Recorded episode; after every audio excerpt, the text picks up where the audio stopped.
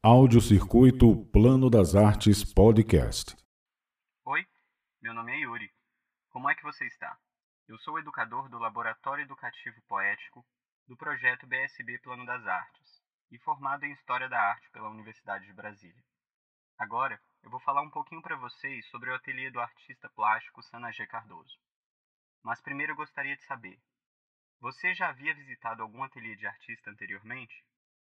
O Sanagê pensou nesse ateliê como uma casa onde ele pudesse receber pessoas, grupos, exibir suas obras de arte, pensar e criar projetos pessoais, além de discutir sobre a arte contemporânea.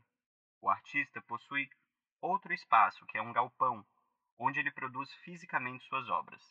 Aqui nesse ateliê, ele cria os projetos de suas obras. Pense em como elas serão produzidas antes de botar a mão na massa. O Sanagê produz esculturas em metal, Inclusive, esse ateliê no formato de casa com jardim é para acomodar e expor suas obras, que podem ser grandes e ocupar espaços externos.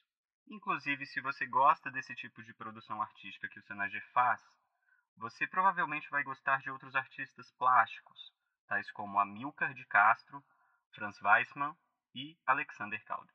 O que você achou desse ateliê? Era como você imaginava? Como foi para você chegar até aqui? Existe uma diversidade de formatos de ateliês de artistas em Brasília, e o projeto Brasília Plano das Artes te possibilita visitar, conhecer e se aproximar de algum desses espaços.